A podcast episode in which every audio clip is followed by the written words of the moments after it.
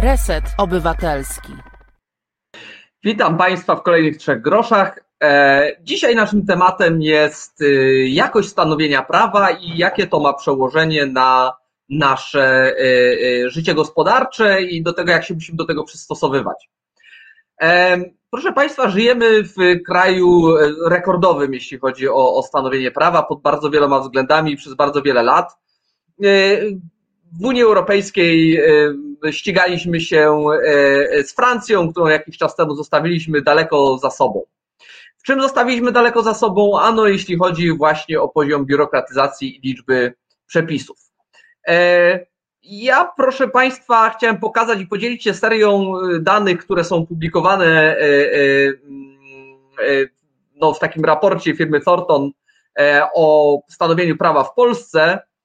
I mamy teraz raport za rok 2020, w którym zobaczymy kilka danych na ten temat. Ja bym poprosił pierwszy obrazek.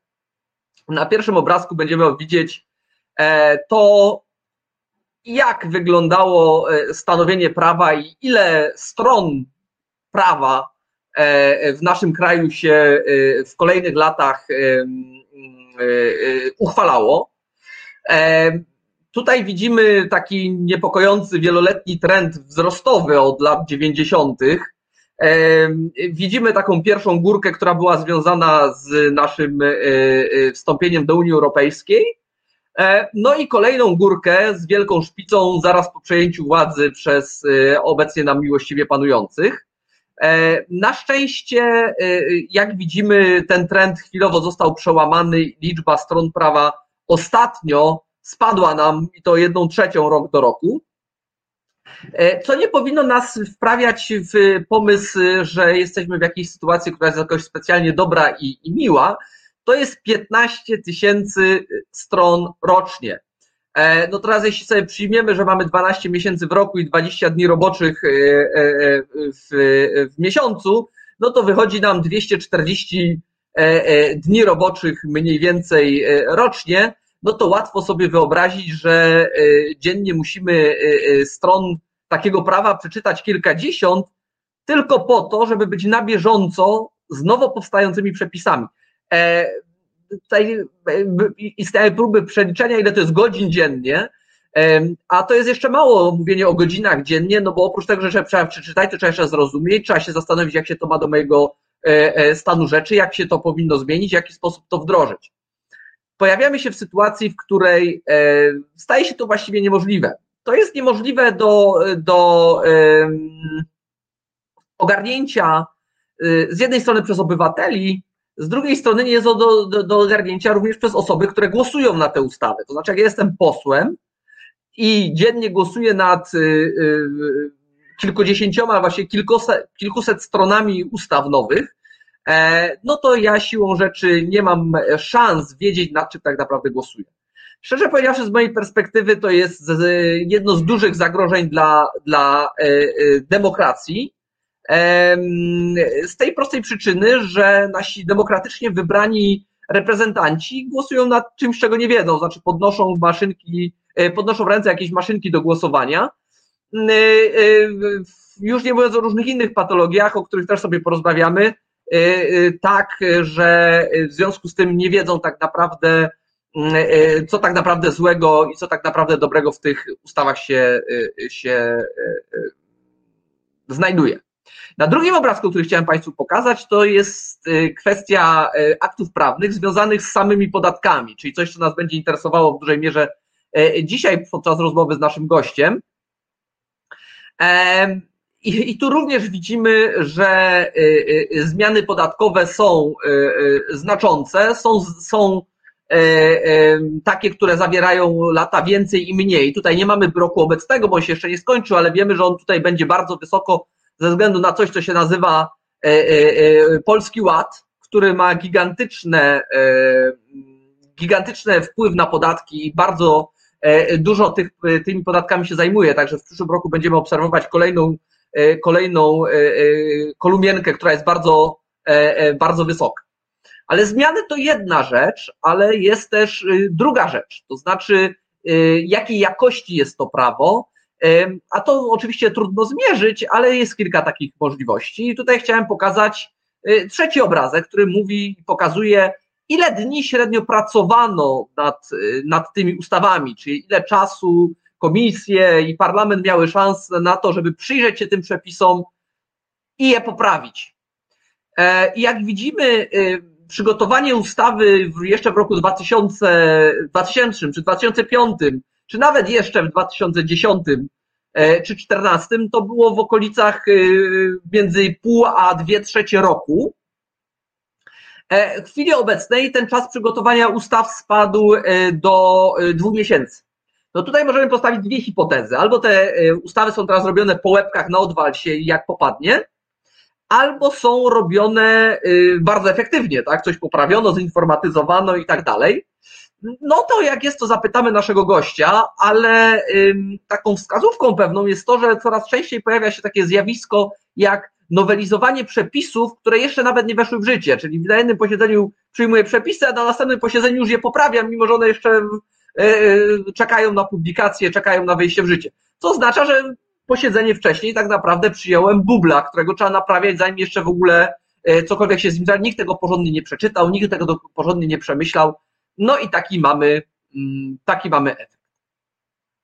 E, jeden z plusów, który można powiedzieć w ostatnim czasie widzimy, jeśli chodzi o namysł nad, e, nad ustawami, wydaje się być to, że mamy niezależny Senat. I tutaj bym poprosił czwarty mm, obrazek, który pokazuje nam E, jaki procent ustaw jest e, przyjmowany przez Senat bez jakichkolwiek poprawek. No i tutaj widzimy e, znaczącą zmianę. Tak? Znowu w czasach jakiejś tam normalności, czyli patrząc lata, nie wiem, 2000, 2005, 2010, czy nawet 2014, te ustawy, mm, no, Senat znajdował jakieś powody do poprawienia przynajmniej połowy ustaw, albo więcej niż połowy, no od czasu, kiedy, y, kiedy Senat stał się y, no, w dużej mierze bardzo mocno elementem pod kontrolą e, partii rządzącej, stał się bardzo szybko maszynką do podbijania do podbijania tylko tego, co Sejm przyjął, bardzo rzadkich przypadkach proponowania jakichkolwiek zmian, no to widać się zmieniło w momencie, kiedy Senat się uniezależnił od partii rządzącej i widzimy, że poziom, poziom akceptacji Senatu dla, dla ustaw wychodzących z Sejmu gwałtownie spadł. Ktoś by powiedział, że to jest jakaś opozycja totalna, która paraliżuje pracę rządu i tak dalej. No, te dane tego nie potwierdzają. Jak widzimy w latach, kiedy, kiedy Senat i Sejm były w rękach tych samych partii, ten poziom akceptacji Senatu był podobny jak teraz. Także to nie jest tak, że teraz Senat prowadzi jakąś permanentną obstrukcję i wszystko blokuje. Nie, Senat teraz y, zachowuje się tak normalnie, się zachowywał Senat, krótko rzecz ujmując, można, można powiedzieć. No ale Senat i Sejm to nie są jedyne mm, ciała, które biorą udział w prawodawstwie. Jest jeszcze nim prezydent, który się zajmuje podpisywaniem tychże ustaw i tutaj poprosiłbym e, obrazek numer 5, który pokazuje, ile czasu średnio zajmuje prezydentowi E, podpisanie ustawy. E, no i jak widzimy znowu w czasach dawniejszych, no ten, ten czas zastanowienia się, pamiętajmy, że prezydent ma 30 dni na to, żeby tą ustawę podpisać lub nie. No oczywiście mieścił się w tym średnio w tym terminie, ale raczej w górnej ter- części tego terminu. Natomiast w roku 2020 mamy do czynienia z kuriozum, gdzie średnio prezydent E, prezydentowi zajmuje 6 e, dni to, żeby podpisać się pod ustawą. Można powiedzieć, że zasadniczo, podobnie jak niegdyś Senat, tak dziś prezydent stał się e, maszynką do, do klepania tego, co, co robi Sejm, byle szybciej, byle szybciej, byle do przodu.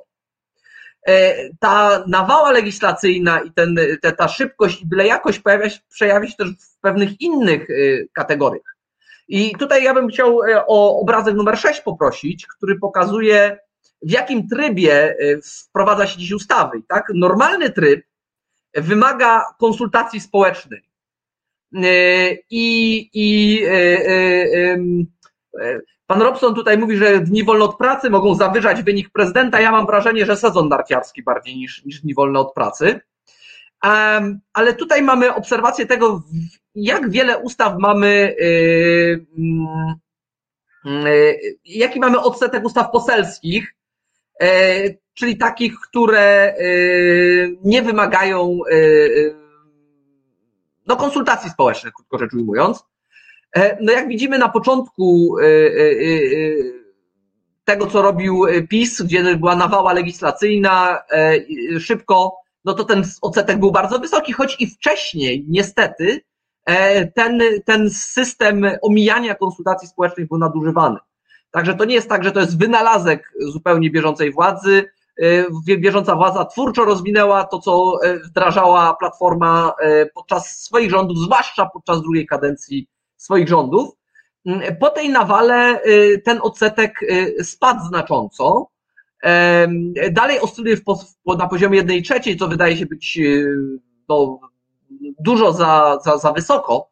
I wydawać by się mogło, że jest lepiej, te konsultacje wyglądają znacznie lepiej, ale obawiam się, że tak do końca wesoło nie jest. I prosiłbym o obrazek siódmy, który pokazuje, jakie są wyniki tych konsultacji społecznych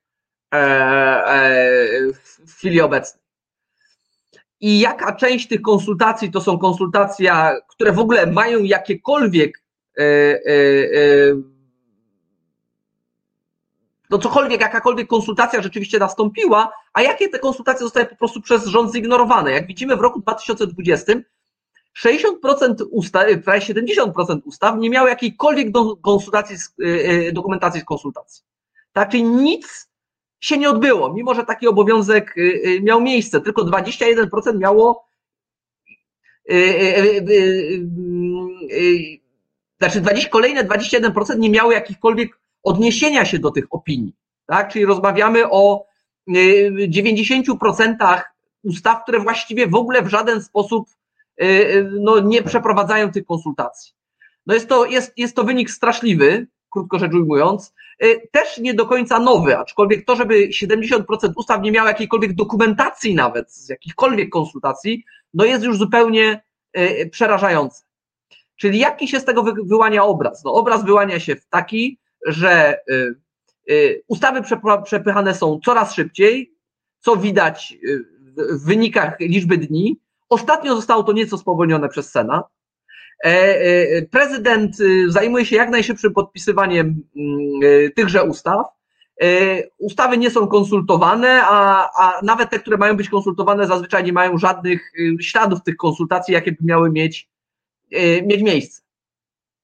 Prawo pojawia się szybko i co gorsza, w złej jakości, a co jeszcze gorsza, ma być praktycznie natychmiast stosowane. Poprosiłbym obrazek ósmy, który pokazuje nam poziom vacatio legis tak? Vacatio legis to jest czas od czasu opublikowania ustawy do momentu, kiedy my musimy zacząć stosować e, to prawo.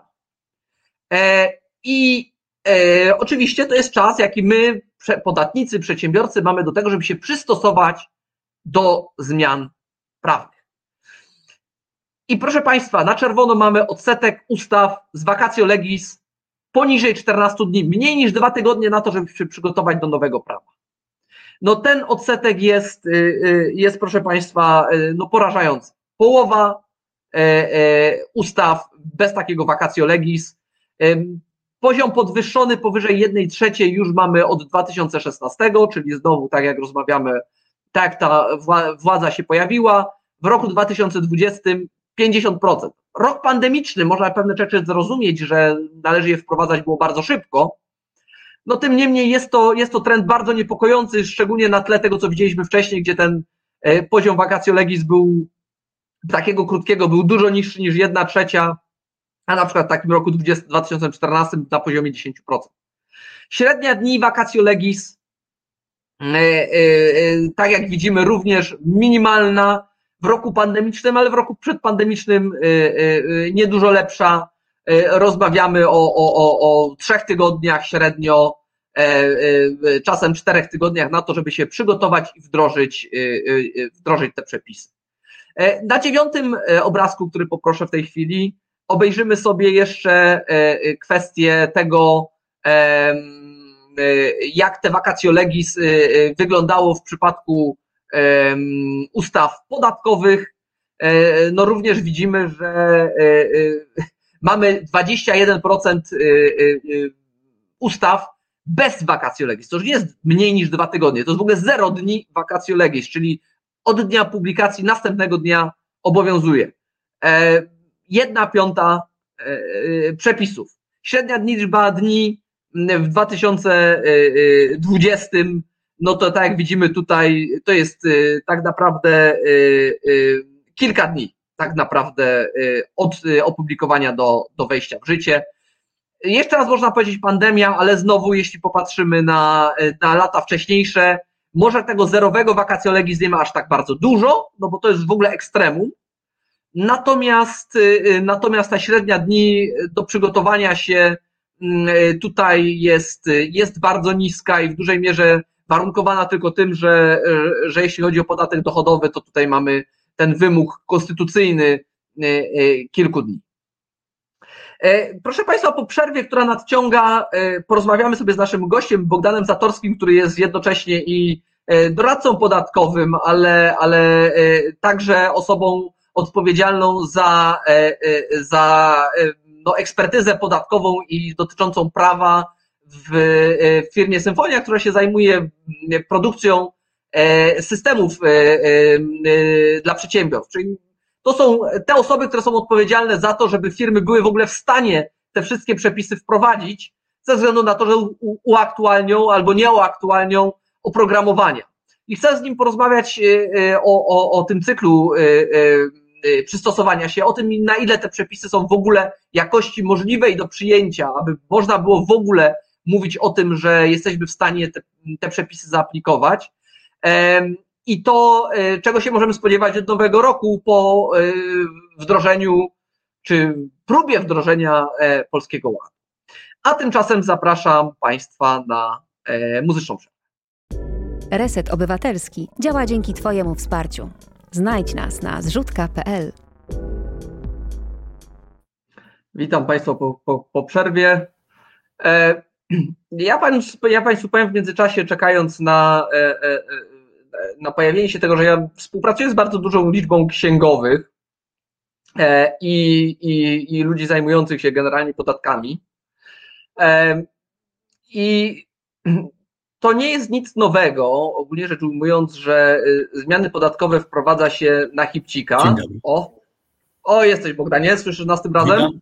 Tak, słyszę, bardzo dobrze. Dzień dobry, witam serdecznie.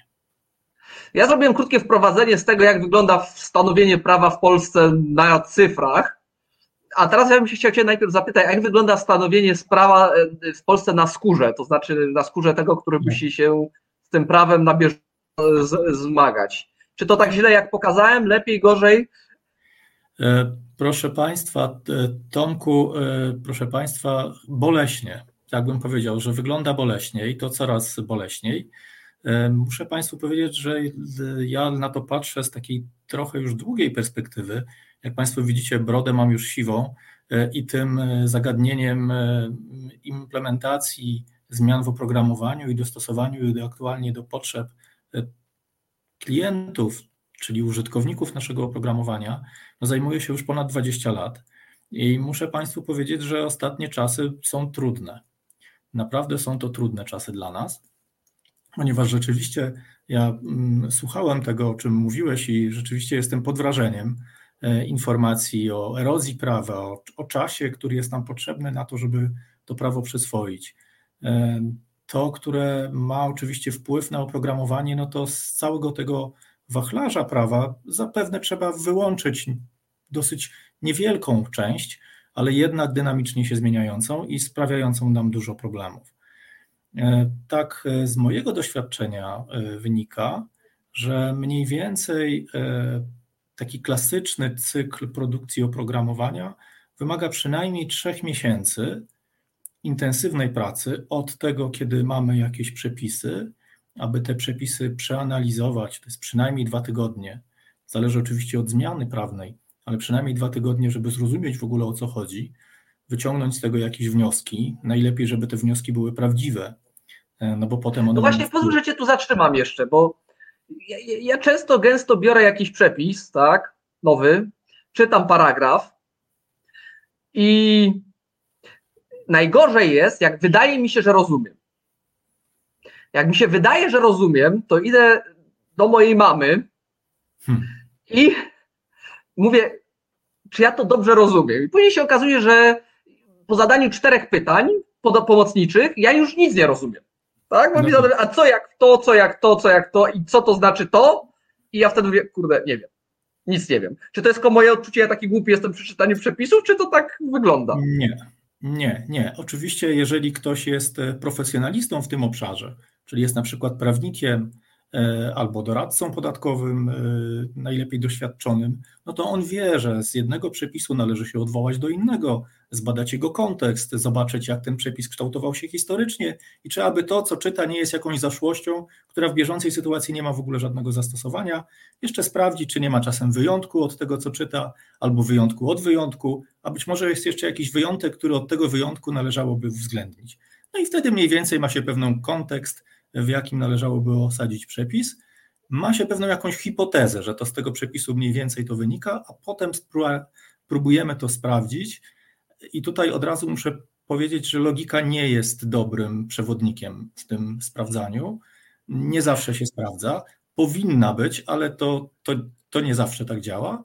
Więc potem jeszcze badamy, jak na przykład jakie były intencje ustawodawcy, co on tak naprawdę chciał osiągnąć, jakoś próbujemy to porównać z tym, co jest zapisane, czy tam to samo wychodzi. Jeżeli mamy wątpliwości, jeszcze szukamy jakichś sprzymierzeńców, wyjaśnień, e, próbujemy komunikować się z Ministerstwem Finansów. No i tak mniej więcej wygląda ten e, proces. Nie jest to łatwe. Nie jest to łatwe, żmudne i czasochłonne. Tak, i łatwo się pomylić. E, ale ja pamiętam, tak już przejdę teraz do prehistorii zupełnie, kiedy powstała ustawa o VAT, i tam, prawda, pierwsza skrzypce dał profesor Modzelewski, który był takim autorem tej ustawy o VAT. On tak. później, y, y, no, jak przestał być już w ministerstwie, to został doradcą podatkowym i chwali się y, legitymacją o numerze 0001. No, założył naszą korporację doradców podatkowych, tak? To jest wybitny umysł w ogóle, tak. Znam pana Natomiast kiedy więc... przychodziło do interpretacji tego, tej ustawy o VAT, yy, yy, które wydawał to interpretację jako doradca podatkowy i prawnik jego kancelaria, to ja widziałem takie interpretacje, gdzie on tam pisał, co tam to znaczy, po czym na koniec pisał, że nie bierze żadnej odpowiedzialności, że to znaczy, co to znaczy, bo on tak. wcale nie jest pewien, co to znaczy, mimo że sam to napisał. I, i czy rzeczywiście, jak wy przychodzicie na przykład do ministerstwa z tym pytaniem, prawda, czy, czy tak, że tutaj jest tak napisane, my to tak rozumiemy, czy to dobrze, czy niedobrze. Czy, czy, czy tam jest y, y, taka świadomość, rzeczywiście wiedzą, co napisali, czy sami się orientują, że o rany, to może nie tak, bo żeśmy coś ten i później szybko na boku jakąś nowelizację, żeby przepchnąć, zanim jeszcze wejdzie w życie. Hmm, jak tutaj odpowiedzieć na to pytanie? Hmm, powiem tak, to zależy. E, e, to, to, to, to zależy. E, generalnie muszę powiedzieć, że e, po stronie Ministerstwa Finansów, mm, czy szerzej, ale no głównie Ministerstwa Finansów, bo z nimi najczęściej mam do czynienia, jest pewna refleksja. To nie jest tak, że e, tam po prostu się uchwala cokolwiek i, już. No są oczywiście pewne, pewne naciski, pewne założenia polityczne, które legły u podstaw takiego, a nie innego kształtowania prawa, i tutaj nie ma co się co do tego oszukiwać. E, chociażby ten Polski Ład, o którym sobie mówimy, on jest pewną, e, pewną projekcją oczekiwań e, władzy co do kształtowania porządku prawnego. I ja to rozumiem, jest to władza legalnie wybrana, ma prawo do pewnej koncepcji, którą, którą realizuje. Natomiast później jest, pojawiają się, pojawia się szerego, szereg różnego rodzaju konfliktów z prawem już wcześniej ustanowionym, z osadzeniem tych e, pewnych pomysłów i oczekiwań w aktualnym porządku prawnym. I to najczęściej zgrzyta. Jeżeli jest gdzieś problem, to on właśnie realizowany jest najczęściej gdzieś na styku, ponieważ mamy bardzo skomplikowane przepisy. One e, mają już wiele e, lat tradycji. Nasze główne ustawy podatkowe są z połowy lat 90., a od tego czasu, no proszę zwrócić uwagę, no wiele się zmieniło. Mamy dwie ustawy o podatku dochodowym od osób prawnych i podatku dochodowym od osób fizycznych. One były kształtowane w, innym, w innej rzeczywistości gospodarczej. I dlatego są wielokrotnie nowelizowane, wielokrotnie rozszerzane, i stworzył się z tego bardzo skomplikowany system wzajemnych powiązań, odniesień, przeniesień. I teraz, jeżeli się cokolwiek do tego wprowadza, to na wskazana byłby naprawdę głęboki namysł i dwukrotne zastanowienie się nad taką czy inną implementacją przepisów, a tej refleksji po prostu nie ma. I tak jak słusznie zauważyłeś, prezentując e, te, te znakomite e, obrazki pokazujące tendencje, nie ma tej refleksji, nie ma czasu na tą refleksję. E, I w konsekwencji uzyskujemy coś, co jest trudno przewidywalne i bardzo trudno interpretowalne. Ja miałem takie doświadczenie chociażby wczoraj. Zadano mi proste pytanie, a jaką składkę zdrowotną trzeba będzie zapłacić za styczeń? Jak ją wyliczyć? No i żeby odpowiedzieć na to proste pytanie, musiałem dobre cztery godziny poświęcić na analizowanie dosłownie trzech przepisów. Tak to mniej więcej. I co wyszło? I jaką mamy zapłacić w sensie w styczniu, tak? Tak, jaką składkę zapłacimy w styczniu, ponieważ są pewne zasady, które obowiązują od przyszłego roku, ale jest oczywiście wyjątek od tych zasad dotyczących stycznia.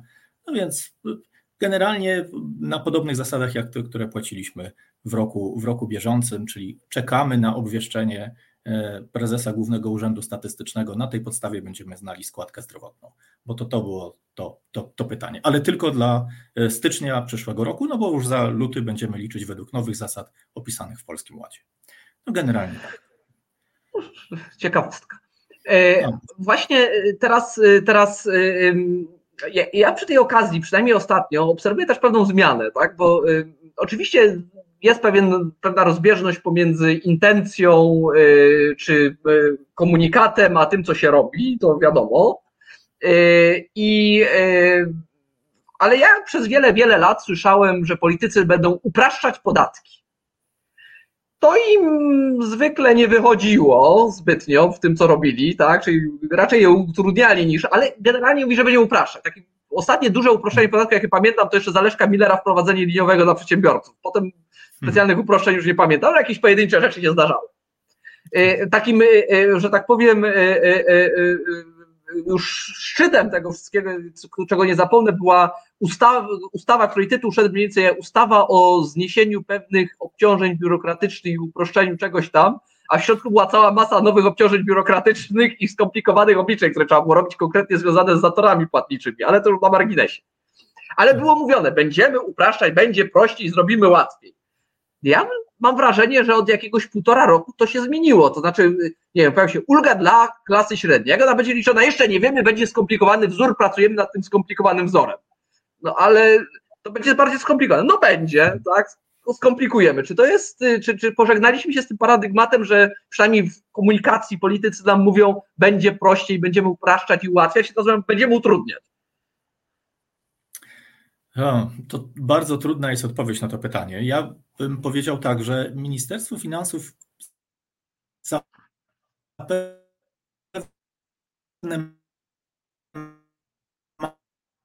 marzy o uproszczeniu podatków, wbrew temu, że byłby no, tak, o, jakbyś mógł powtórzyć. Tak. Ma taką ideę, żeby ułatwiać tak, mam, e, mam takie wrażenie, że ministerstwo tak, tak wewnątrz to chciałoby pewnego uproszczenia podatków.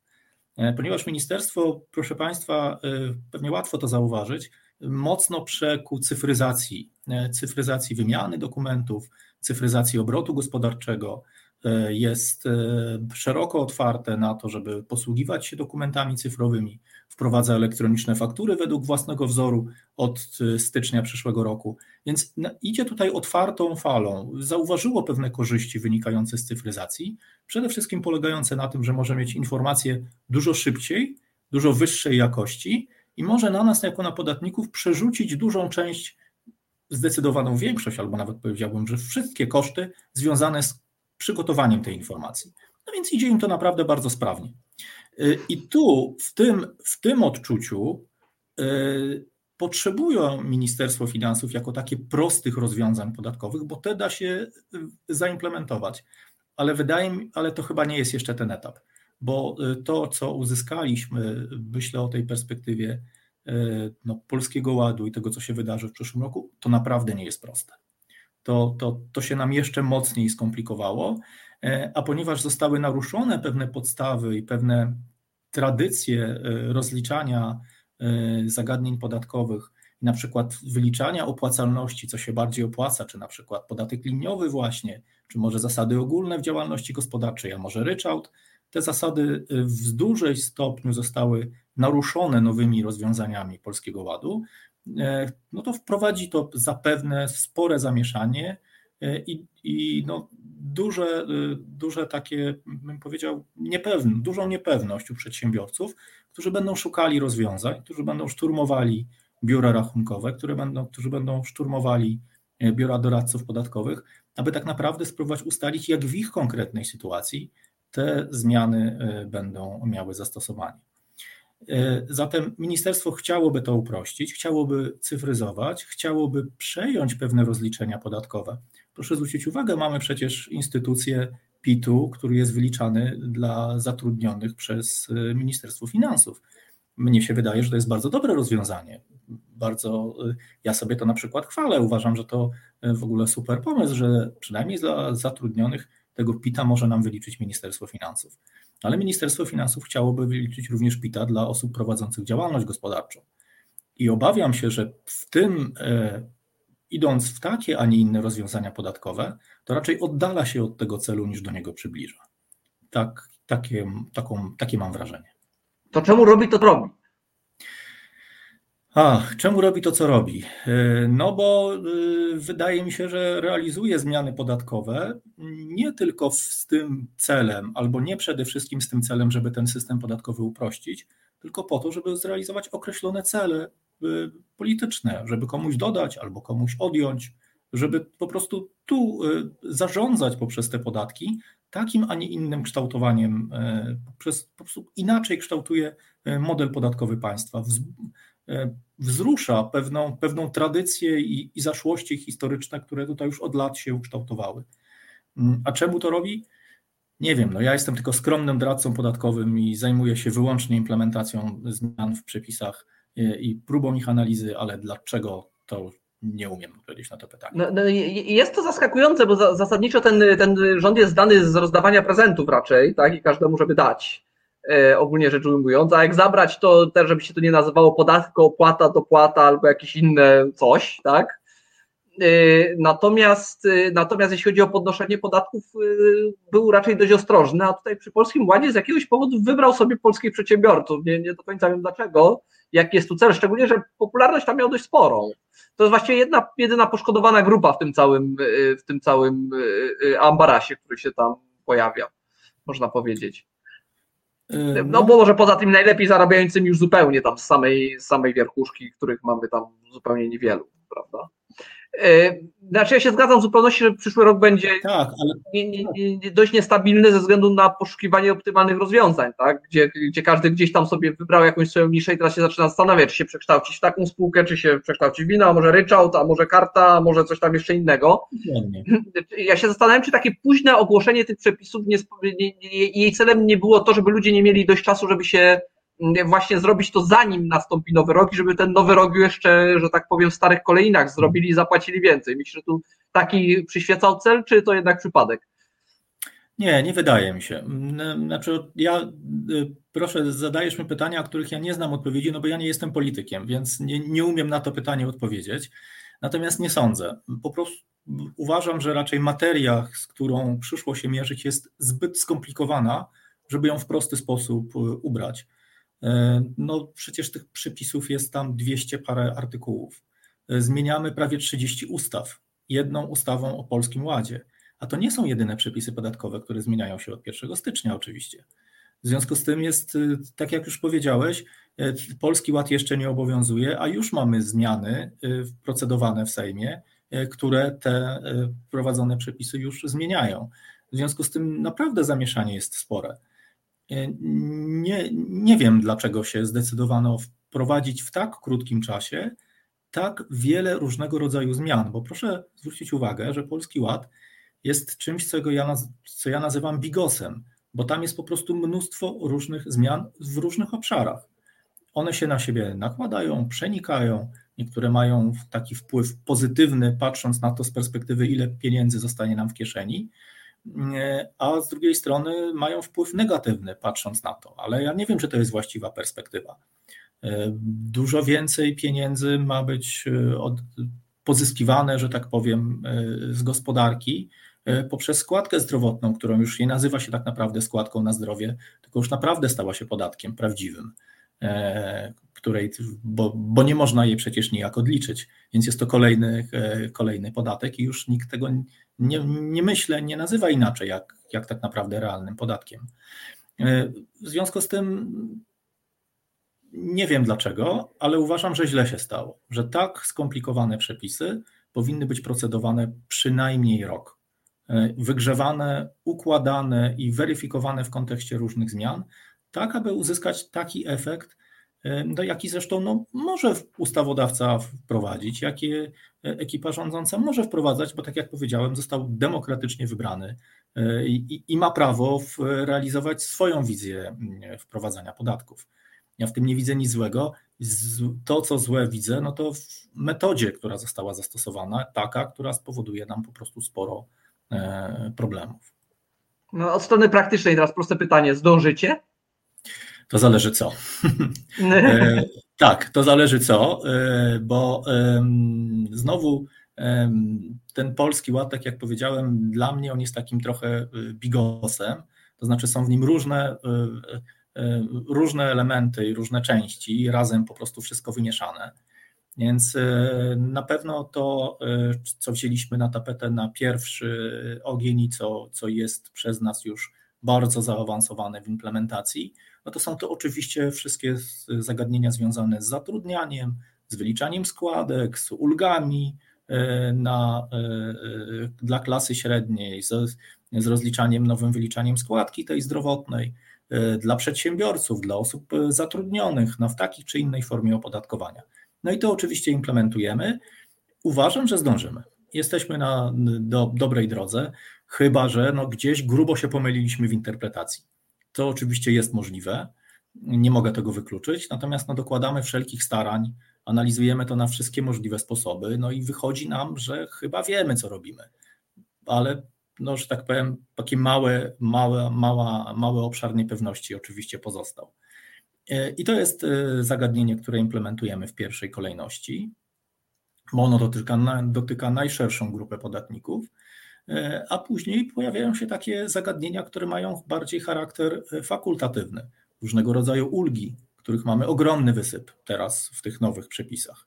A to ulga na roboty, a to e, zmiana ulgi na badania i rozwój, a to IP Box liczony po nowemu, a to w ogóle estoński CIT choćby w, w, w spółkach kapitałowych, który też wymaga szczególnego podejścia. E, bo tu gdybyście się Państwo tym tematem interesowali, e, to jest dla mnie to jest absolutna rewolucja podatkowa. Nie mieliśmy jeszcze tak skonstruowanego podatku, jak ten, który jest e, przewidziany w estońskim CIT-ie. Tam są zupełnie inne zasady rozpoznania momentu powstawania obowiązku podatkowego, podstawy opodatkowania, zdarzeń gospodarczych, które podlegają opodatkowaniu.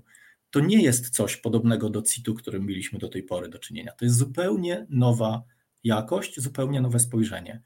I teraz pewnie niektórzy z przedsiębiorców myślą sobie, no dobrze, to może ja przekształcę moją działalność gospodarczą, założę sobie spółkę i tą spółkę opodatkuję estońskim CIT-em. Bardzo dobry pomysł z perspektywy podatkowej, natomiast z perspektywy operacyjnej dojścia tak naprawdę do tego, jak ten podatek wyliczyć, to nie jest trywialne zadanie. Więc y, tu trzeba jeszcze mocno pomyśleć i nad tym też myślimy ale to pewnie zrealizujemy chwilę później, jak już uporamy się ze składkami zdrowotnymi i innymi e, zagadnieniami wynikającymi z Polskiego Ładu. Znaczy, jeśli to jest tak skomplikowane, jak mówisz, to może to skończyć jak z estońskim cytem wersja 1.0, e, na który zdecydowało się coś 300 firm w Polsce, tak? czyli zasadniczo e, do zignorowania. Tak, tak, tak, rzeczywiście. Myślisz, ja, że tutaj tak, większa szansa na to, żeby, że, że będzie to, że tak powiem, bardziej użyteczne, czy, czy tak, raczej tak, to samo tak, tak. Ja mam, mam taką swoją prywatną opinię, że będzie to bardziej atrakcyjne, e, dlatego że pewne warunki wejścia w ten estoński CIT zostały znacznie złagodzone. E, e, też jakby on jest jeszcze bardziej atrakcyjny już w czasie zwykłego stosowania i myślę, że jest mniej ryzykowny niż to, jak to było jeszcze w, bieżą, w poprzednim roku. Natomiast czy rzeczywiście zostanie wybrany, no to czas, y, czas pokaże, tak? Czy na, na ile obniżenie łącznego opodatkowania o 2-3 punkty procentowe w stosunku do, do opodatkowania liniowego na przykład jest atrakcyjne na tyle, żeby, żeby się tym w ogóle zainteresować. No, nie umiem odpowiedzieć na to pytanie, zobaczymy. Zobaczymy. E, ja się jeszcze zastanawiam nad jedną rzeczą, tak? No bo biorąc pod uwagę, że ten polski ład to jest, tak mówisz, bigos, e, nasz system jest bardzo skomplikowany i rzeczywiście czasem szpilka włożona w jednym miejscu powoduje zawalenie się zupełnie drugiego miejsca, nistego nizowego. E, ja odniosłem przez lata właściwie takie wrażenie, że u nas tak naprawdę prawo podatkowe to de facto obowiązuje po pierwszym wyroku NSA, tak? To znaczy jest przepis, on nie bardzo wiadomo, co z nim zrobić, każdy go tam sobie jakoś interpretuje w jedno, drugie, trzecie, tak? Tu jeden urząd skarbowy dowali komuś karę, bo nie tak zinterpretował jak ten urząd skarbowy, później tamten urząd skarbowy, a inny powiedział, że jest w porządku, później jest kiedyś jeszcze były interpretacje wiążące, teraz już nie bardzo mamy te interpretacje, w końcu się to opiera o sąd, jeden, drugi, trzeci, aż w końcu po dwóch latach jest wyrok NSA, który mówi, jak to ma być. Problem polega na tym, że ten przepis już się po drodze zmienił, w związku z czym dalej nie wiadomo, jak ma być po tej zmianie tego przepisu. I, e, e, i, I, pytanie, na ile trudne jest obserwowanie tego typu wrzutek, to znaczy nie zmian w przepisach, które są koszmarne swoją drogą, tak jak teraz, tak? Dwa miesiące na wdrożenie 500 stron czy 600 stron ustaw, moim zdaniem jest niewykonalne, rzecz ujmując. E, ale tutaj mamy, rozmawiamy tak naprawdę o zmianie interpretacji, która de facto działa wstecz, można powiedzieć poniekąd. E, na ile często zdarzają się Wam takie problemy i, i na ile łatwo albo trudno się do nich dostosować, co, co z takim fantem zrobić? No tak, to jest w ogóle bardzo um, trudne zagadnienie, ponieważ um, no, ono jakby związane jest też z pewną filozofią, w jaką można w ogóle kształtować e, systemy informatyczne. No bo można sobie wyobrazić taki system informatyczny, w którym generalnie wszystko można. To znaczy, można ustawić sobie w dowolny sposób, odliczać e, na przykład VAT w tym, albo w poprzednim miesiącu, albo coś tam jeszcze, albo za 6 miesięcy, na przykład, jeżeli ma ktoś taki kaprys, w ogóle nie, nie, nie, nie wdając się specjalnie w, w przepisy prawne, stwarzając tylko pewne ramy e, techniczne, które pozwalają realizować pomysły e, podatnika. No i to jest jedna z koncepcji rozwijania systemu. Czyli tworzę system maksymalnie elastyczny i wtedy jakakolwiek zmiana podatkowa, ona mnie specjalnie nie boli, bo mówię, no drogi użytkowniku, masz oprogramowanie i rób sobie co chcesz. Ty sobie z no, ale, ale boli użytkownika. Działaj. Doświadczenia takie elastyczne, tak zwane systemy y, są koszmarnie, koszmarne w użytkowaniu, tak? No bo ilość tych parametrów, gałek i tak dalej do y, y, połączenia. Do tak jest tak kosmiczna, że nikt tego, taki użytkownik przeciętny tego nie wie, ani jeden specjalista od tego oprogramowania tego nie wie. Jest paru guru, którzy siedzą gdzieś tam i oni wiedzą, jak to chodzi, wszystko, tak, ale jakby się nagle, nie wiem, trzy wypadki samochodowe zdarzyły, to właściwie oprogramowanie jest do kosza, bo nikt w Polsce nie wie, jak ono tak naprawdę y, działa i, i zasadniczo nadaje się, gdzie się nadaje. Y, jednak prostota, która wiąże się z pewną sztywnością, chyba wygrywa zwykle.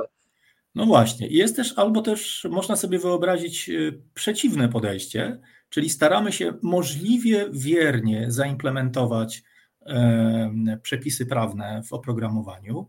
Można powiedzieć, że do, sprowadzamy oprogramowanie do czegoś w rodzaju kreatora, który y, z różnych opcji wyboru y, prowadzi użytkownika za rękę i absolutnie nie pozwala mu zrobić jakiegoś dziwnego ruchu i go kontroluje na wszystkie możliwe sposoby. No, załóżmy, że to byłoby w ogóle możliwe, ale ja nie wiem, no właśnie nie wiem, czy byłoby możliwe. Jakim, w jakim, ile czasu musiałoby zająć przygotowanie takiego oprogramowania, przetestowanie go i ile takie oprogramowanie musiałoby kosztować? A poza tym, czy ja, jeżeli zacząłbym takie oprogramowanie tworzyć dzisiaj, to nie wiem, czy bym skończył za 3 lata, biorąc pod uwagę aktualny stan prawny, nie mówiąc o tym, co się w międzyczasie zmieni. Więc gdzieś pomiędzy tymi dwoma absolutnie teoretycznymi punktami, y, no gdzieś trzeba znaleźć taki naprawdę złoty środek. Nie można Ja wiem, czy teoretycznymi pierwsze, pierwsze realizujesz w Excelu, nie? No tak, pierwsze analizuję w Excelu. Excel jest, można powiedzieć, takim idealnie elastycznym y, oprogramowaniem, w którym można wszystko tak? Dokładnie, a, a w drugim mam e, ściśle określone, że tak powiem, przepraszam za ten język, formatki, przez które muszę przechodzić i ja wiem, że w tej komórce to wpisuję to i tam mam różne sprawdzenia, że jak wpisałem cokolwiek innego, to już nie pójdę dalej i program nie zatrzymuje. I być może, że wtedy na przykład wystawienie faktury będzie trwało 36 minut. Pytanie, czy użytkownik e, zaakceptuje takie rozwiązanie. Więc y, to nie jest prosta sprawa y, i myślę sobie, że dlatego na rynku istnieją różne rodzaje oprogramowania i takie, którym bliżej do pierwszego wariantu, i takie, którym bliżej do wariantu drugiego. Y, I mamy różne przecież opcje, i, i ja się z tego akurat cieszę, że jest taka konkurencja i wolność wyboru i różne podejście. My raczej tworząc symfonię, staraliśmy się raczej dbać o użytkownika. To nie zawsze było możliwe, ale e, nasz program raczej działał w takim założeniu, żeby użytkownik na, naprawdę musiał się postarać, żeby sobie zrobić krzywdę. Na, w takim ujęciu podatkowym, czyli, czyli zrobić coś na siłę nie tak, jak, e, jak to po, powinno działać. Na, takie było nasze przesłanie, natomiast muszę przyznać, że w tych ostatnich latach jest coraz trudniej nam do, do, dotrzymać te, te, temu założeniu. E, no bo okazuje się, że są różne interpretacje, a są jeszcze możliwe pewne opcje, żeby daleko nie szukać e, Slim VAT e, już teraz w wersji drugiej uchwalonej, on ma różne opcje, tak? Mogę zrobić tak, ale też jak chcę to w taki sposób, to wszystko pociąga za sobą wariantowość, skomplikowanie całego systemu, mnóstwo testowania, a to oznacza też, że można czegoś nie zauważyć, czyli potencjalnie błędów, które są z tym związane.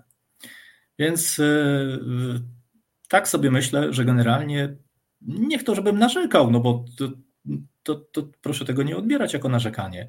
To jest generalnie dają, praca dająca dużo frajdy, ale to nie jest proste, o tak powiem. tak, ja, ja, też zastanawiam się, bo bardzo często w różnych miejscach słyszę narzekanie na oprogramowanie różnego rodzaju i właściwie wszystkich marek. I, I y, no, część z tego narzekania jest zasłużona i rzeczywiście pewne koty na producentach tego oprogramowania powiesić można albo nawet należy. Ale przynajmniej 50% z tego narzekania, jak o nim słyszę, to ja mówię, kurczę, to nie jest wina producenta oprogramowania. Albo nie miał, nie miał szans fizycznych, żeby zrobić coś, co tutaj jest do, do wprowadzenia, tego się nie da. Albo tu jest tak dużo wariantów, że właściwie akurat jesteś taką dziwną firmą, że i tak sobie to wymyśliłeś, że no kurczę, jesteś jeden na Polskę i teraz do, liczyć na to, że ktoś pod ciebie jednego zrobi oprogramowanie, to też trochę yy, naiwne. Yy, I tej świadomości tego, że, że pewne rzeczy, które się dzieją w tym oprogramowaniu, tak naprawdę nie zależą od producenta tego oprogramowania, nie, nie, nie jest duża. Więc druga połowa tych kotów pewnie nie powinna wisieć na tych yy, producentach oprogramowania, tylko właśnie na Sejmie na przykład czy pałacu prezydenckim, bo tam pewnie by z nimi należało się, się wybrać przy okazji. E, to może coś optymistycznego. Widzisz jakieś trendy na plus, które, w, w, w, które idziemy, które nas mogą, że tak powiem, w jakiejś perspektywie cieszyć, że tak powiem. Tak, tak, myślę, że widzę. Ja mm, generalnie jestem optymistą, muszę Państwu powiedzieć od razu uczciwie, i widzę takie, takie trendy. E, widzę je przede wszystkim w cyfryzacji, w tym, że my jesteśmy teraz, e, no patrzę na to z perspektywy e, systemów finansowo-księgowych, które są mi najbardziej bliskie, no bo tam jednak tych podatków jest najwięcej. I muszę Państwu powiedzieć, że jesteśmy w bardzo ciekawym punkcie. Jesteśmy w takim punkcie, w którym oprogramowanie musi się otworzyć i musi bardzo dobrze przestwarzać dokumenty w postaci cyfrowej. A to jest jednak nieco i coś, coś innego E, niż dokumenty w postaci papierowej. Wydawałoby się, że to jest tylko postać, ale to pociąga za sobą dużo różnych e, konsekwencji. I to i ten mój optymizm opieram choćby e, o nowe przepisy związane z, z fakturą ustrukturalizowaną.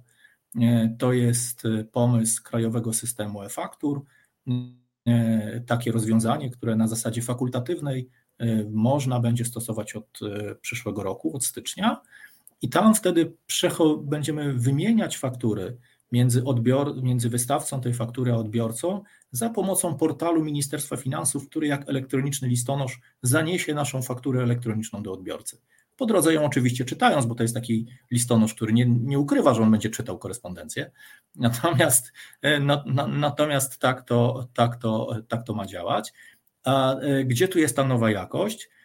Proszę Państwa, Janowa jakość jest w standardzie, w standardzie faktury elektronicznej i w tym, że będziemy mogli wreszcie łączyć systemy różnych producentów, różnych dostawców, bazując na tym standardzie faktury.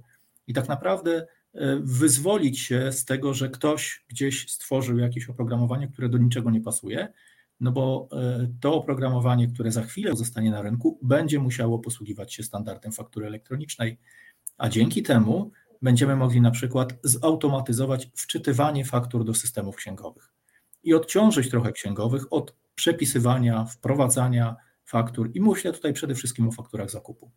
Więc to jest dla mnie pewnym optymizmem, ale to jest też bardzo duża zmiana. To jest zmiana, która zmusi nas wszystkich do przepracowania, przemyślenia naszych procesów wewnętrznych pod kątem obsługi dokumentów cyfrowych. Ja nie lubię tego słowa, ale powiem, spodziewam się, że to będzie rewolucja w obszarze księgowości i za dwa, trzy lata to będziemy zupełnie inaczej pracować niż pracujemy obecnie. Tak sobie myślę. I tym optymistycznym akcentem zakończymy dzisiaj naszą rozmowę. Dziękuję Bogdanie, że zgodziłeś się być Dziękuję naszym bardzo. gościem. E, państwa zapraszam na kolejne trzy grosze już za tydzień, a tymczasem życzę miłego wieczoru. Do zobaczenia. Do zobaczenia.